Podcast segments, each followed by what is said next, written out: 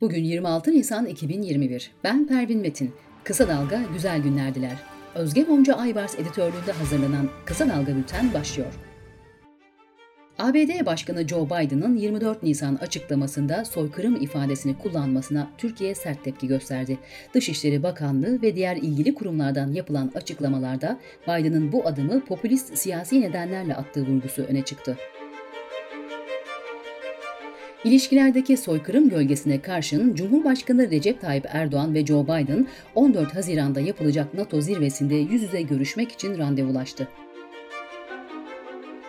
Kripto para borsasında faaliyet gösteren Todex ve Bitcoin ve Goldix Coin'in ardından Sistem Coin'e de erişim sağlanamadığı ortaya çıktı. Ve Bitcoin'in faaliyetlerini durdurduğunu açıklamasının ardından İl Emniyet Müdürlüğü Siber Suçlarla Mücadele Şubesince gözaltına alınan şirketin Baron lakaplı CEO'su İlker Baş, polisteki ifadesinde aylık gelirinin 1 milyon 500 bin lira civarında olduğunu söyledi. Kripto para dolandırıcılığı ile ilgili Todix isimli şirkete yapılan operasyon kapsamında firari Fatih Faruk Özer'in ağabeyi Güven Özer gözaltına alındı. Aile ve Sosyal Hizmetler Bakanı Derya Yanık'ın 23 Nisan'da makamında ağırladığı 10 yaşındaki çocuğun koruma altında olduğunu söylemesi eleştirilere neden olurken bakanlık o görüntüleri savundu. Açıklamada devlet koruması ve bakımı altında olmak, bu çocuklarımız için utanmaları, gizlemeleri ya da kendilerini toplumdan soyutlamaları gereken bir durum değildir denildi. Rize'nin İkizleri ilçesindeki İşkencede Vadisi'nde taş ocağı açılması için başlanan çalışmalara direnen köylülere biber gazıyla müdahale eden jandarma 6 kişiyi gözaltına aldı. Anayasa Mahkemesi'ne 2020 yılındaki bireysel başvuru sayısı 40.402 oldu. Başvuruların 15 Temmuz darbe girişimi sonrasındaki olağanüstü hal dönemindeki işlemlere ilişkin olduğu dikkat çekiyor. Covid-19 haberleriyle devam ediyoruz. Cumhurbaşkanlığı kabinesi bugün Cumhurbaşkanı Erdoğan başkanlığında toplanacak. Covid-19 ile mücadelede alınan tedbirlerin sonuçları ele alınacak, kulislere yansıyan tam kapanma konusunun da toplantıda ele alınması bekleniyor. Sağlık Bakanlığı Bilim Kurulu üyesi halk sağlığı uzmanı Levent Akın, sahadan gelen veriler de bize kıramadığımız en önemli konunun toplu taşıma olduğunu gösteriyor. Salgın oradan çok yayılıyor.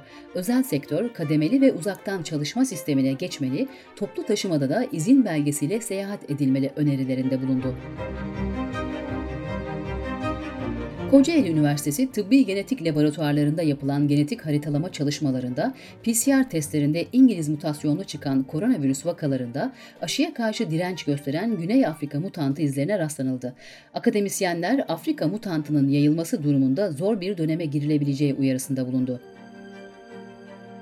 Türk Tabipleri Birliği Gaziantep'te filyasyon ekibinde görevli Yusuf Kılıç'ın koronavirüs nedeniyle yaşamını yitirdiğini duyurdu. Almanya Başbakanı Angela Merkel, ülkede koronavirüs salgınının 3. dalgasını kontrol altına almak için sert önlemlerin gerekli olduğunu söyledi. Sırada ekonomi haberleri var.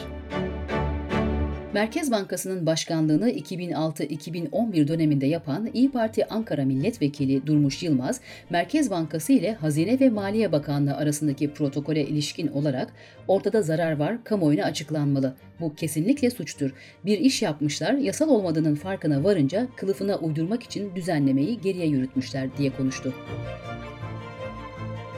İstanbul'da 2021 yılının ilk çeyreğinde 51.602 konut satışı oldu. 10.155 konut ipotekli satıldı. İstanbul'da Şubat ayında konut fiyatları önceki yıla göre %28 arttı.